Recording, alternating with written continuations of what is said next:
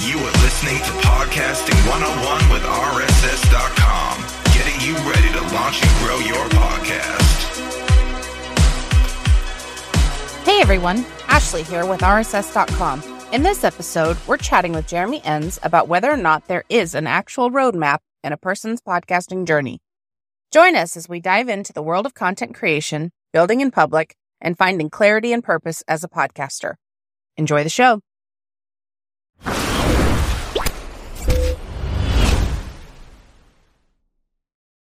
So, but I'm very excited to have you here. I, I can't wait to chat about all the things. So let's just dive into it. So, Jeremy, welcome to the show. Can you do us a big favor and tell us what it is that you do? So, uh, my name is Jeremy Enns. I'm the founder of Podcast Marketing Academy, where essentially we help business owners who are, you know, never going to be like the Mr. Beasts of the world, but develop uh, really profitable podcasts. Uh, and, you know, I'm here, I'm using a, a YouTuber, but I think a lot of people in the creative space are aspiring to, you know, be the best in the world, whatever that might be. Joe Rogan's a little polarizing, so we'll go with somebody maybe a little less polarizing, Mr. Beast. But uh, use content and podcast specifically to build really uh, profitable and sustainable businesses. And uh, so have a, a, course based around that, a membership, and then also write the Scrappy Podcasting newsletter, uh, where every week I share one kind of two minute uh, tip to help you punch above your weight as a small, scrappy underdog podcaster. Yes, and your scrappy podcasting newsletter is actually kind of how you came onto my radar. I'm not really sure how I ended up on that newsletter list, but once I started reading it, I was just like, okay, this guy seems to know what he's doing. So I, that's why I just had to get you on the show because I'm just like, man, this guy knows the stuff about about podcasting, and I'm kind of excited that you said Mr. Beast. I'm a huge fan of his. Um, I saw today, like we're recording this in August. I'm about to go on a big road trip. That's why we're recording it so early. But uh, I just saw today that he's actually being sued by the Mr. Beast Burger Company and it's just like, it's wild how, you know, he started with no viewers, no listeners, no, no, you know, and people listening right now might be in the same boat. And now he's worth enough money that he's being sued for a hundred million dollars. And it's just, it's insane to think his grassroots, how he began. And now he's this like multi-million dollar, you know, conglomerate dude that like, you, and you wouldn't think of that because it just, he was just on the internet doing his thing. And, but that's kind of what we're all doing here. So what I wanted to bring you on for is to talk about kind of the the roadmap of what it takes to go from scrappy podcaster to actually making some success. Yeah, so that's uh, I mean that's 100% uh, what I love talking about and I think you know I think one of the things like talking about the idea of like being scrappy was I don't know where I initially came across that kind of conception of it or that word somewhere else. I think in like startups, you often hear about like being a scrappy startup. And I thought, ah, oh, that's an interesting like mentality to bring into podcasting as well. And one of the things is I think the most successful creators, business owners, like keep that scrappy mentality forever, for for always. And so I think it's almost like not about like you want to start with that mentality, but it's not something that then you like reach some level of success and you're like, well, now I can just like coast on this. And you know, some people do that, and a lot of times they they pay the price for that because they're not like looking for they're not continuing to experiment and looking for you know, well, this thing that is working right now might not work forever, and which is almost always the case in marketing. And so they're not looking at that next thing that's coming. And when you get complacent, a lot of times, you know, you might have had some success to get to this point, and then you, you can't kind of maintain that in the long run. That is definitely so true. So so let's kind of go backwards then for a person who is trying to get to that that that end destination of being successful where they maybe could coast on it someday, but not really. Let's be honest. Um, what would you say to someone who is who comes to you and they're like, Jeremy, I want to start a podcast. What do I do, man? Yeah, so for me, I think it depends a lot on who the person is and what their goals are. So I think somebody who is wanting to start a show that might become more of like a content creator type show. And so their goal is to create content that then attracts sponsors and advertisers. That's a bit of a different roadmap from somebody who says, okay, I've got this business over here. I've got a product that I want to get people into. And I know people talk about content marketing. You know, how do I make use of a podcast to, you know, both grow an audience, but also convert an audience into customers or clients? Those are two, you know, fairly different ways of approaching it. But I think at the start, like it all boils down to the idea. And I think that a lot of times, almost a hundred percent of the time, the idea that you come up with for a show is not nearly good enough or polished enough to sustain a show in the long run and actually achieve success with. And so this is something that I think a lot of us indie creators, we look at, especially in po- podcasting is kind of a weird medium because you have this like industry side of things that is not really what most of us are plugging into, where there are networks and there's like NPR and the New York Times. And like we are not creating shows the way that they're creating shows. And we don't have access to that whole, you know, existing reach and marketing apparatus and budget. And so a lot of us, because we're still in the same medium, though, that's what we compare to. And a lot of times indie podcasters and creators will take their cues from these big shows and think, well, they're doing it that way. So that, and they're the best. And so I should do it that way.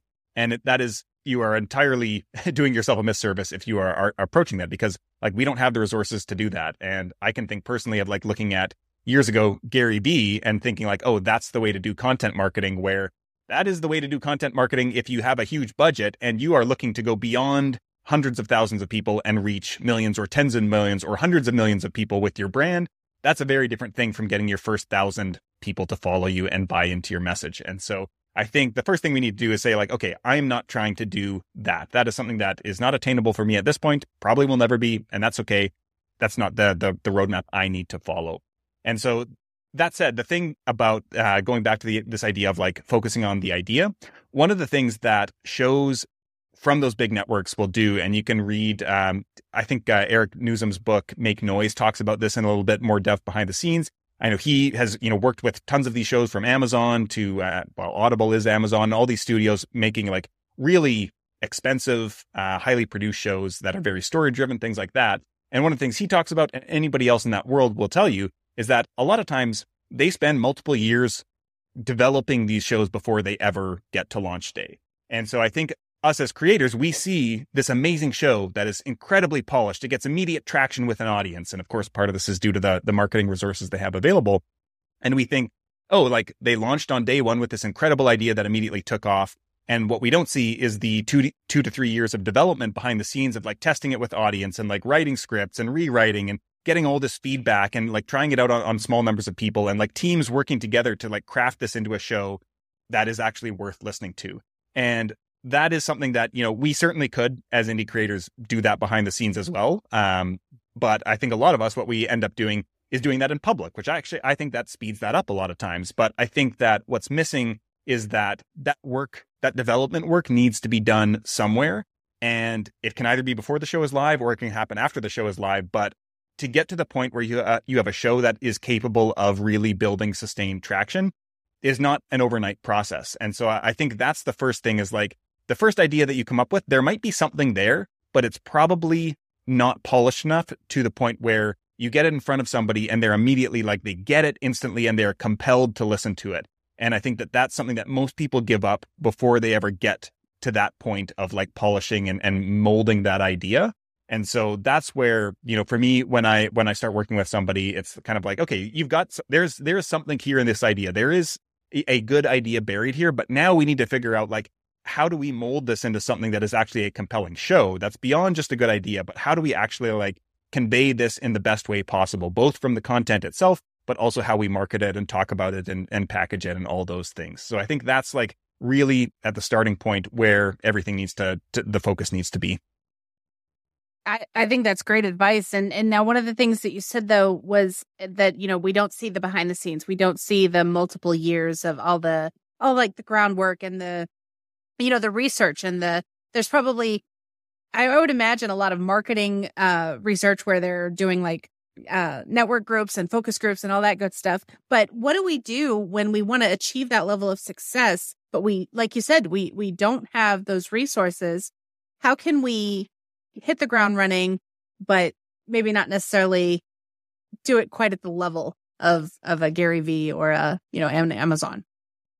Yeah, so this is I think where this idea of like building in public comes in, which is again, it's kind of like an idea that's bigger in the software maker space um, rather than content creators, although it has come over to the content space in the past few years as well. And I know Austin Kleon's book, Show Your Work, kind of really popularized this among kind of general creators and, and creatives, uh, depending on how you kind of identify. But I think this idea of like building in public and like showing your work regularly is what helps you understand what do people resonate with? And uh, I, have heard um, so there's uh, these two guys, Dickie Bush and uh, Nicholas Cole, who have a course called uh, Ship 30 for 30, and it's a 30 day writing challenge type course. And then they have a bunch of stuff on the back end. So I went through that a while ago, and they had this phrase in that course that uh, it was something like make noise and, or what was it now? Uh, make noise, listen for feedback, I think, something like that. And so it's essentially like put stuff out there and see what bounces back to you. And this is something that you hear a lot in the, the creator space, but what you don't hear so much that they've talked about more is that a lot of us, the way we do this is wrong. And so I certainly made this mistake, you know, a decade ago when I started blogging. I heard like, okay, uh, you're, you're, the way you're supposed to do it is create content and then like people will, you know, resonate with certain stuff and you'll know you should double down on that. I think we've all heard that advice before. But where we go wrong sometimes is we publish content in a closed kind of forum. And so a podcast would be like, we don't start out with any audience. It's not publishing to anywhere that anybody's going to find it. Maybe we're doing a newsletter or a blog or like these are all channels that nobody is ever going to find that work. And so we have no chance of actually getting feedback on it. And so part of uh, Dickie and Nicholas's uh, premise was that they built their course around publishing on Twitter for 30 days because you know there is an audience of people on Twitter that if you're publishing your content there, it's in an existing ecosystem and that's where you're actually going to get feedback on your ideas. And so I think a lot of times, if you are saying like want to come out of the gate strong with a podcast, I would start come up with a content list and whatever your social platform is, whether that's Instagram or, or um, TikTok or Twitter um, or X, as I suppose it's called now, LinkedIn, like whatever it is, it can be any platform. Pick one. And if you have a community there already, that's going to be much easier. But like just start like in the months before you start really developing your show content, like come up with the ideas first that are going to be a part of that show and just start like writing about those and publishing content about them. And that could be writing, could be video, whatever it is. But like get the ideas out there and see, you know, what gets other people's ears perking up. And that's going to give you a much better starting point for, oh, I know there's interest in this. I've already seen, you know, that people that resonated with this and responded well to this. It maybe opened up some conversations that I wouldn't have had otherwise that gives me a more nuanced perspective on the content or on the idea. And then now I'm able to make a much better episode from day one on that topic uh, leading up to it. And, you know, a, a, potential side effect as well is that you start to build, even if it's a fairly small audience that you can then launch to on launch day. So I think like for me, it 100% the ideas, both from the show itself, but also the episodes are way undervalued the importance of ideas. And so I would like start working on the ideas and like the medium that they come out could be anything. You could, you know, the same idea that could go behind a great um, you know, many true crime podcasts could also be great investigative journalist articles. Then a lot of investigative journalists move to podcasting because it's an interesting medium, but they could also be written. They could also be visual. And so I think the ideas behind your show can come out in many ways in bite-sized forms in, you know, longer blog posts, newsletters, whatever. I think there are ways to test those earlier on than before you putting the time into the production. That makes a lot of sense. But I'm curious, whenever it comes to, you know, actually starting the podcast, if we're, if, you know, obviously we're talking about podcasting. So if you're actually starting a podcast, do you think it's better to start a podcast with all your ideation and trying to get, you know, feedback and figuring out what people think and then possibly fail and move on to pivot to a new podcast? Or should you keep what it's currently called, get all that feedback, and then just kind of ride with it? Which do you think is better?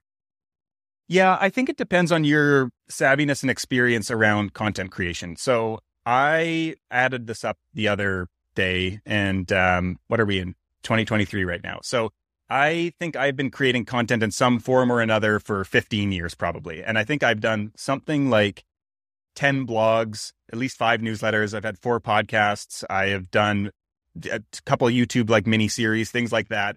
And most of them haven't really gained traction. Like it's only in the past few years that I've actually like understood. There, has been two things for me. I've understood the mechanics of creating a good premise of a. We'll, we'll call it a show, but it could be a newsletter as well. Could be a YouTube channel. But like having a premise around your work that is hooky and engaging to people. That was a big thing I was missing for a long time. Also, just like developing the skills to do something well takes a long, long time. So like I have probably written 500 to a thousand blog posts over the past 15 years. I have I haven't created I've written much more than I podcasted, but I've done probably several hundred podcast episodes. Like getting the reps in, I think there should be an expectation of anyone who wants to create content, let's just call it professionally, that you don't become a professional in any field imaginable without significant time investment. And so for me, I would say if you're just getting into podcasting and you're excited about the medium and you want to explore it, I would spend less time worrying about getting it perfect. And I would just want to figure out like, what are the mechanics of doing this well? So I want to pick a topic I'm interested in that I like interviewing people. I know I'm not going to be that good an interviewer early on, or maybe I'm doing narrative or solo or whatever, but I just know I'm not going to be the best at this right now, but I'm going to get in my first 100 episodes and I'm just going to like do this. And maybe this show becomes something that's really interesting and I can like mold this over time. And like, this is totally something you can do is that the place you start does not need to be the place you end. And like, I've, I've gone back and listened to uh, the, the initial episodes of This American Life, you know, one of the, the cultural touchstones of, of podcasting, certainly uh, the culture as a whole as well.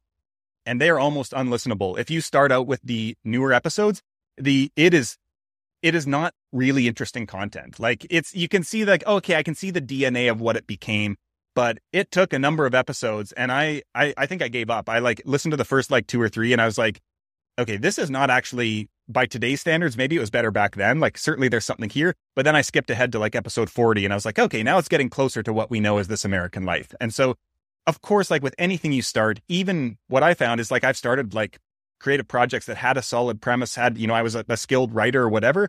And I realized like 50 episodes later, I think of my one newsletter, it took me like 100 issues of writing it where I was like, oh, I actually understand what this finally is now. This was not my podcasting newsletter, but my other one, uh, Creative Wayfinding.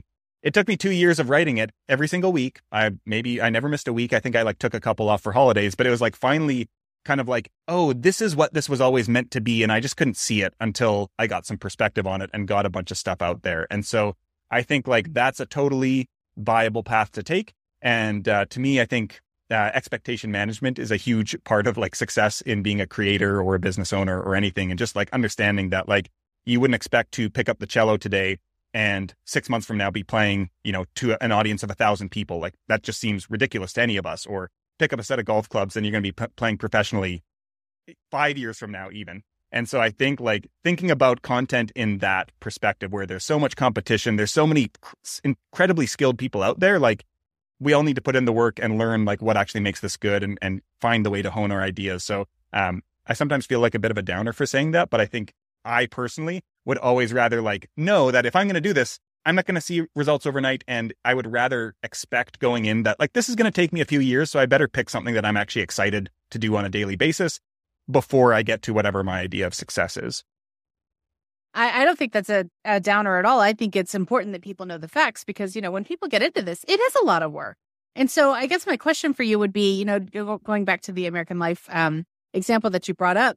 So it sounds like what they did is they kept all their early episodes up and and they you know, kept the name over time. But what do you think about like, should someone really focus that much on the name or should they just kind of just start? And if they need to start a new one with a new name, that's okay too. Which do you think is the better camp to, to go into?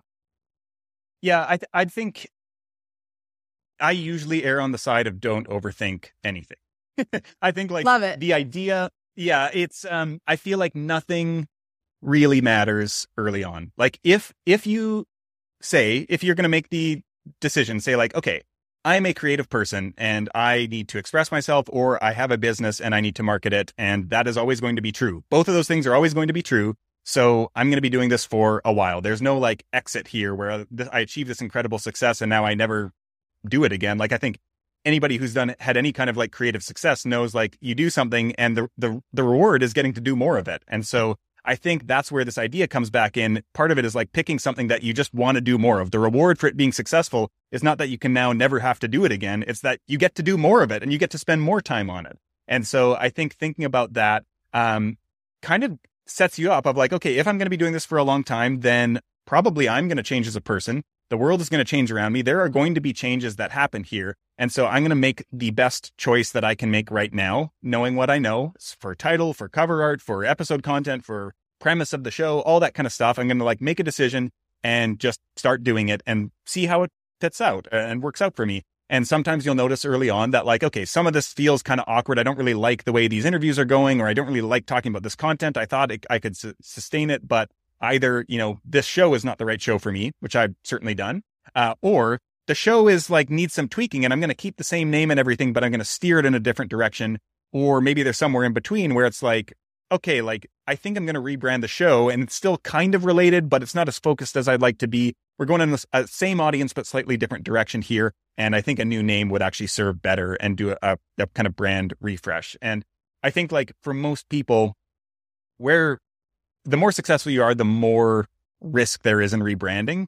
And so for a lot of people, like if you've built it up to the point where it's actually really risky to change the brand name, it's kind of, you could make the argument a good problem to have because you've already found traction, you have an audience and things like that.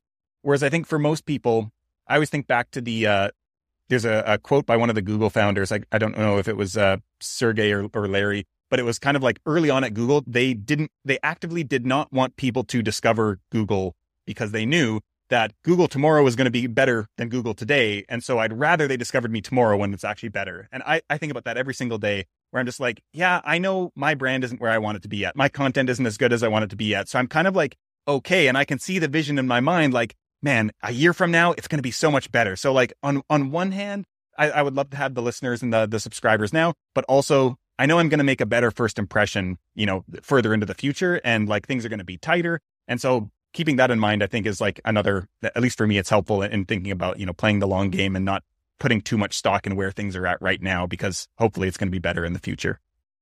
So it sounds like we almost need to stop focusing so much on what's going to happen in several years, but just get out there, fail fast, and and get the feedback. yeah, hundred percent. And I think like one of the things, you know, this brings up the topic of engagement, which every podcaster struggles with. I personally am a huge fan of initiating engagement rather than waiting for it to come to you. So whether or not they're existing listeners of your show, putting yourself and being an active member of a community around that your topic uh, of your show is revolves around, like not creating your own community, going out and being a part of someone else's.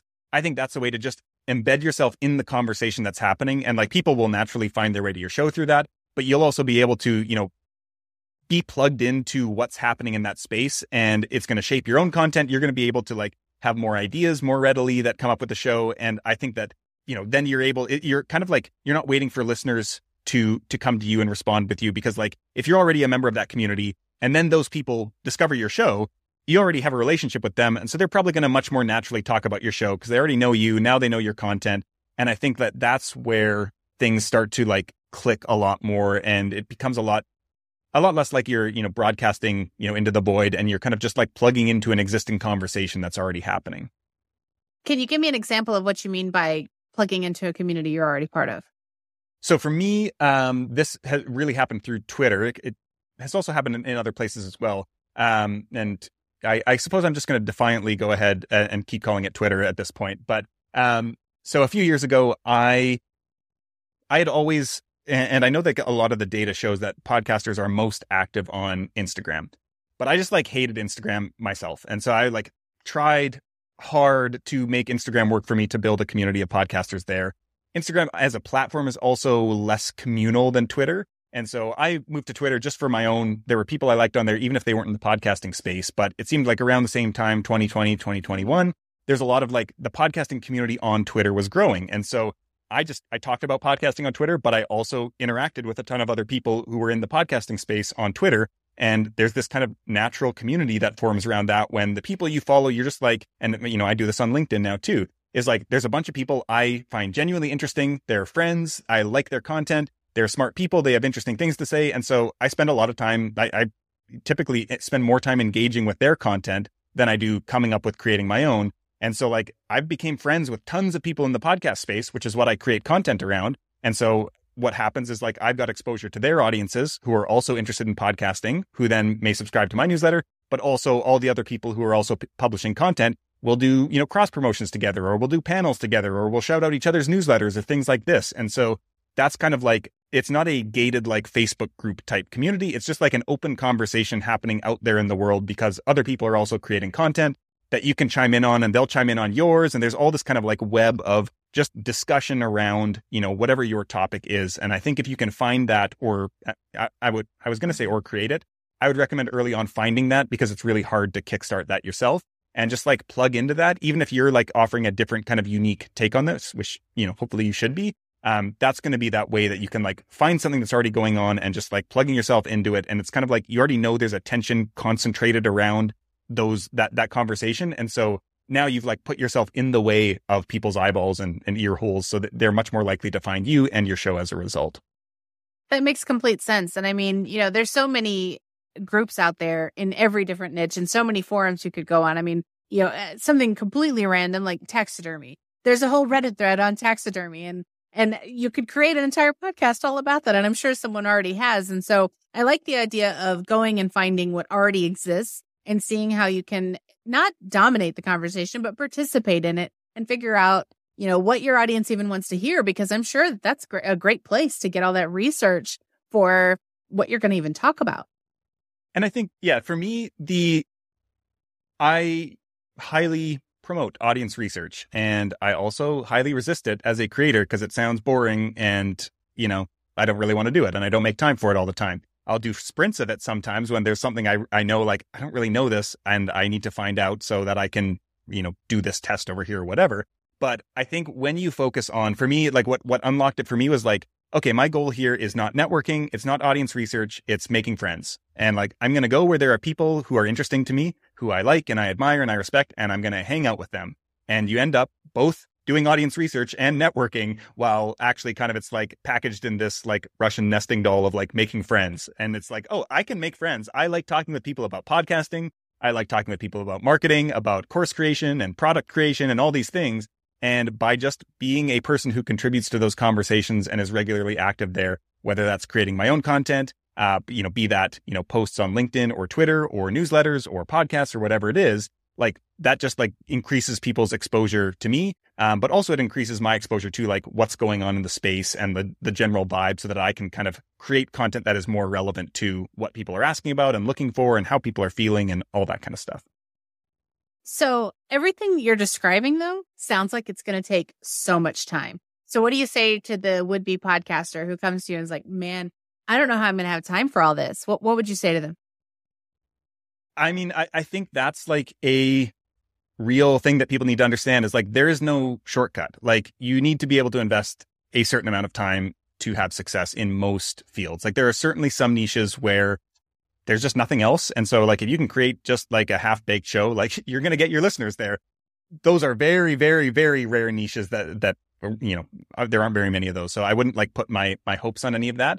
But I think that that's one of the big reasons that people quit is because they get into podcasting and they realize this is takes way more. I thought I was going to be like, I show up for an interview, like do, you know, maybe I do an hour on the interview, I do an hour of editing and then half an hour of like publishing and whatever else. And it usually does not work out that way. And so I think why one of the reasons like a lot of people who have success podcasting, they're creating shows around topics that they're already active members of the community. So they don't have to like it, it doesn't become work at that point. And so like for me with Twitter, like that was not time spent researching. That was time spent procrastinating on other stuff because I like enjoyed being on there. And it's like, I would rather like shirk off work and just go like chat about my favorite topic here for 30 minutes. And, you know, 30 minutes a day isn't a huge amount. It's not nothing. But when it feels actually fun to catch up with people that you like and, you know, enjoy talking about topics that you like, it's not like an onerous thing. And so I think part of that is like finding a topic that you actually feel that for, that you want to spend more time thinking about and talking about it, which I think most podcasters, they are creating shows about those topics.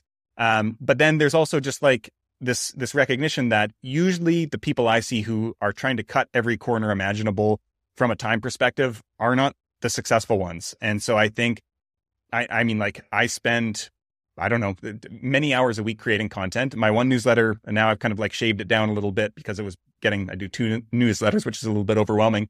The one for, for many, the first year and a half, I probably spent like 12 hours a week creating that.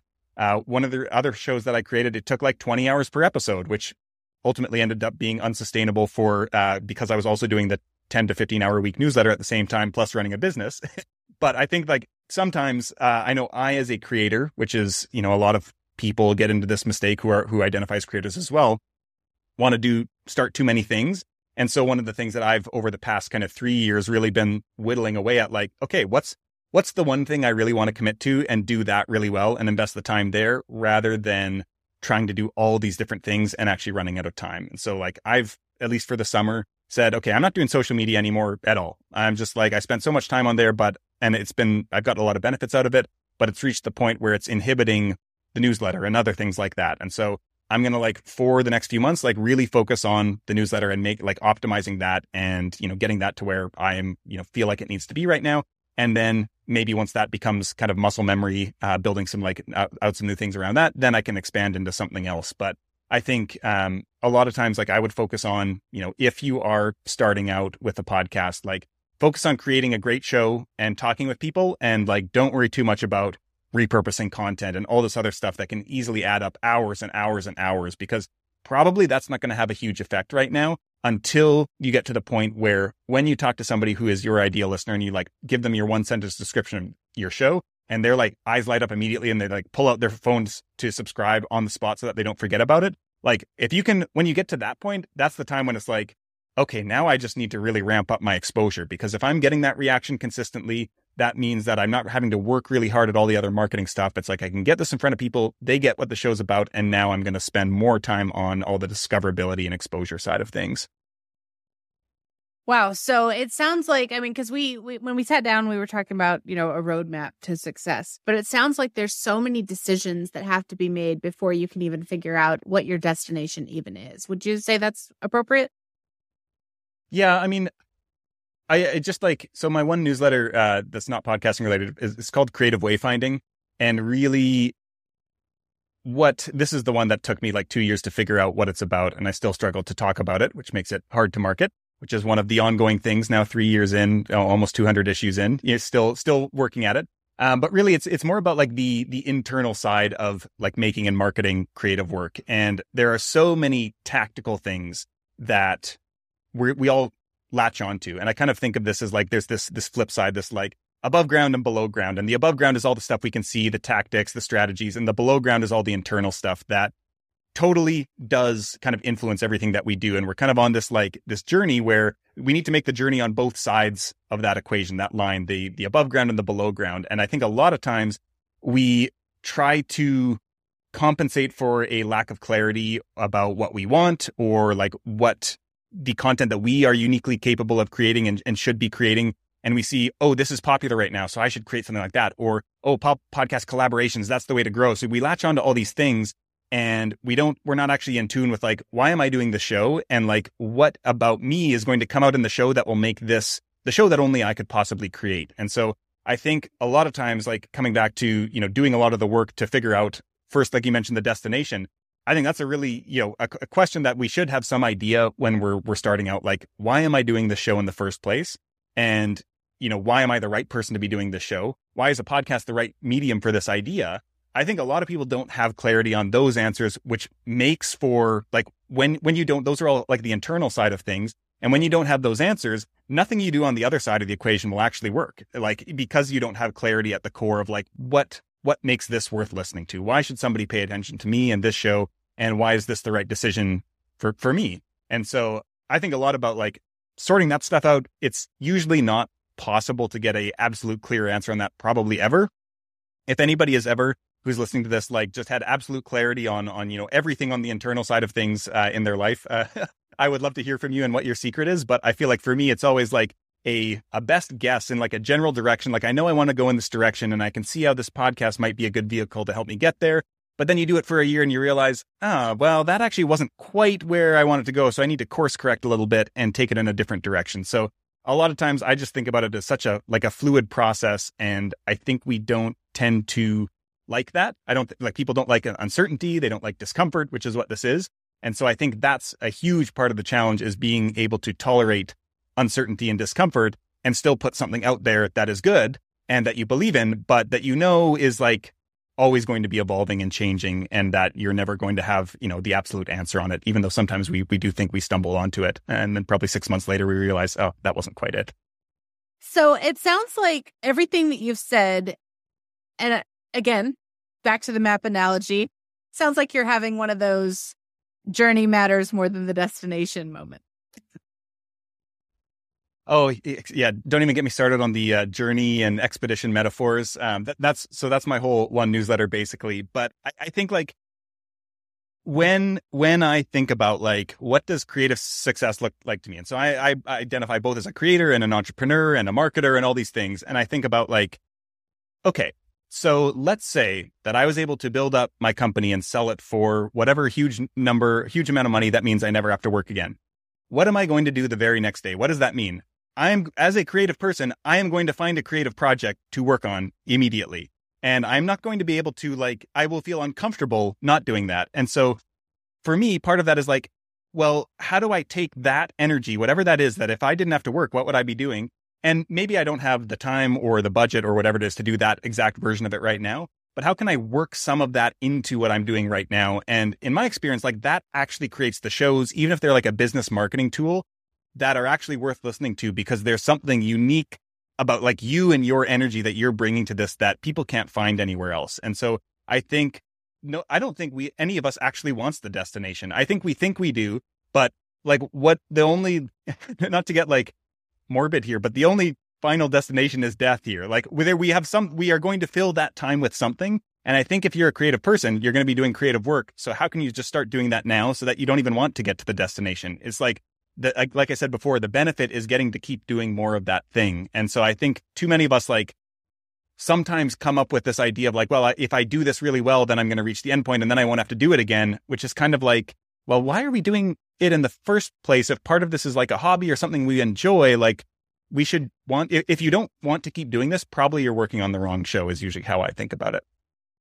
That's a really interesting way to think about it, actually, because I mean, you know, one of the biggest things that I've been reading about lately is celebrities that finally achieve all their dreams and goals and then they become depressed. They worked mm-hmm. so hard to get there and then once they were there, it was like, now what? So I like the idea of, well, making your destination almost a moving target. yeah. And yeah, I think there's like one of the things that I, one of the things that I like about content creation, which is like both attached to my business and also I have like one newsletter that's much more attached to my business, which is Scrappy Podcasting. And then I have another newsletter which has no products or services or monetization attached to it at all. And one of the things that I've realized is like I enjoy doing scrappy podcasting way more when I bring over the stuff from creative wayfinding and some of the ideas that feel kind of like we're talking about here, that they're less about like podcast marketing, but they're more about this like we're all trying to create stuff and build audiences while also trying to like be fulfilled as creative people and you know feed our families and all that kind of stuff. And I think that that can all live together. And I think that's the really hard part of marketing and content creation is like finding out because you like almost by definition you can't take somebody else's template for that because you're a different person you have a slightly different audience you have different goals and so figuring out how to blend all of that together in a unique and compelling way that's both fulfilling for you but also beneficial to other people like that's some of the the art and like magic i think of marketing and, and creative work. But i think like if you can land on that that's i think the the sweet spot that we're all looking for. And I know that I've done this countless times is that we look at what is already successful and we think I need to be more like that rather than saying like what do I want to see? And like what would be fulfilling for me to create that is also, you know, belongs in this world that um like other people in this space might also be interested in. And like that's actually the the thing that's probably more likely to be successful. And uh like I'll give you an example. I have had so many people who've joined my course who got inspired to start podcast by Amy Porterfield. Now, hers was one of the first shows that I ever listened to, and I owe a lot of my like online business career to her and to Pat Flynn and all these people. Tim Ferriss is another common one where people like get inspired by his show and basically create copycat shows. And what nobody realizes is why would I listen to your Amy Porterfield clone show when I could just listen to the real thing over here? Like if you're not doing anything differently, or Tim Ferriss, a, a Tim Ferriss clone show, he has access to way more interesting people. He's a much better interviewer. He has a much broader field of knowledge and like nobody can possibly compete with that. And so what would be more interesting is to say like, okay, well, she has, you know, some format here. Tim has some format here that's maybe a little bit interesting, but I don't have any of these advantages that they have. I don't have their personality. And the reason, a big part of the reason that it works for them is because of something that's entirely uh, non replicable. And so I need to find out what is that that I can bring to my show that is going to differentiate that. And so I think that's, you know, that's the thing that I like working with people with. Um, it's not something you can like write a blog post on and say like, here's the five steps to like figure out that unique thing within yourself that is like entirely magic and like can't you can't even put words to. I think like that's a much more like interpersonal thing sometimes that we can get sometimes re- reflections from people around us. I, I often recommend like just you know send an email to people five people that who really know you well and say like you know what do you think my unique like strengths or abilities are that uh, what would you say that like is my kind of like magic and i would sometimes even put like words like that even they might feel a little like soft but i think that sometimes when you put more tangible words to it people will give you oh well you're really good at you know whatever hard skill whereas like when you almost frame it as a way of like what's the intangible things about me that like you know you find in- interesting or compelling or that i'm i'm good at that other people aren't you'll get some really interesting things back from people. And um, that's I think when you can start to hear when you start to hear the same things, then you say like, oh, this needs to be the center of my show. Like I, this needs to be the show needs to be built around that skill or talent because it's the thing that's unique to me. And and if it's compelling to these people, probably it is to other people as well. Wow. I mean, you've shared so many golden nuggets, and I bet we've barely scratched the surface of, of what you could riff on. So, with that in mind, where can people find you online to learn more all about your podcasting philosophies? Yeah, so the best place is at podcastmarketingacademy.com. And so there you can find the Scrappy Podcasting newsletter that we mentioned. I also have a uh, free kind of self serve audit of your marketing. So you uh, answer 20 questions and it'll give out a personalized kind of rating on each of the categories of your marketing and then give you some tips on what you can do to improve in each of those areas. So uh, podcastmarketingacademy.com uh, is the best place.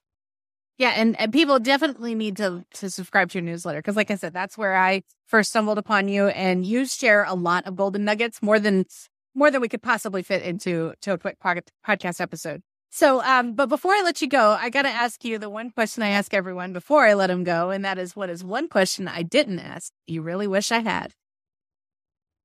Hmm. Man, I feel like I really enjoyed this conversation, and we got into a lot of like the, you usually. Uh, so the the typical question is, I love as you as everybody here can now uh, probably notice, I love riffing on all the non-obvious, non-tactical internal stuff, and so that's usually my my answer to to that type of question is all that stuff tends to get ignored, and I think it's it's basically the whole of the challenge of doing creative work and, and marketing I uh, I just came ac- across a quote this week that was uh, there's no such or I think it's like there are no business pro- problems there are only mindset problems. I was like, oh, that uh, that feels pretty accurate. hit home. Uh, yeah. as I'm like thinking I'm about I'm struggling with some kind of business problem, and I'm like, oh yeah, it's probably it's probably all me, mindset and emotional. So that would be my. You, you, did we did get into that, but that's uh, what I would say is is is worth thinking more about than a lot of the tactical things. That's really good stuff. I mean, one of my favorite mentors, Denise Duffield Thomas, she always says, doesn't matter what level of success you get to, it's new level, new devil. And so, mm. you know, mm. no matter where you are in your business, you're going to have something that comes up that you're going to have to think about. And so I like that we kind of went all over the map. Back to the map analogy. um, I just want to thank you for being here because everything you said, I think it's awesome. And I hope that people that are listening to this, that they got something out of this that they can kind of take and, and use towards their own podcasting journey because in my opinion, podcasting is one of the best mediums out there right now. And it's so, it's such an intimate medium. Like you learn so much from people and they're in your ears. And I, I love the medium. So I, I really appreciate you being here and thank you. Just thank you. yeah. Thank you so much for having me, Ashley. We'll have to do it again sometime. yes, definitely.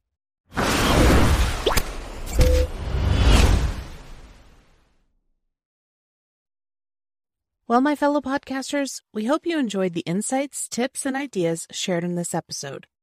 To learn more about launching and growing your own show, head over to rss.com backslash blog. And if you're ready to launch a podcast of your own, you can get started for free with your first episode on us. Thanks for tuning in.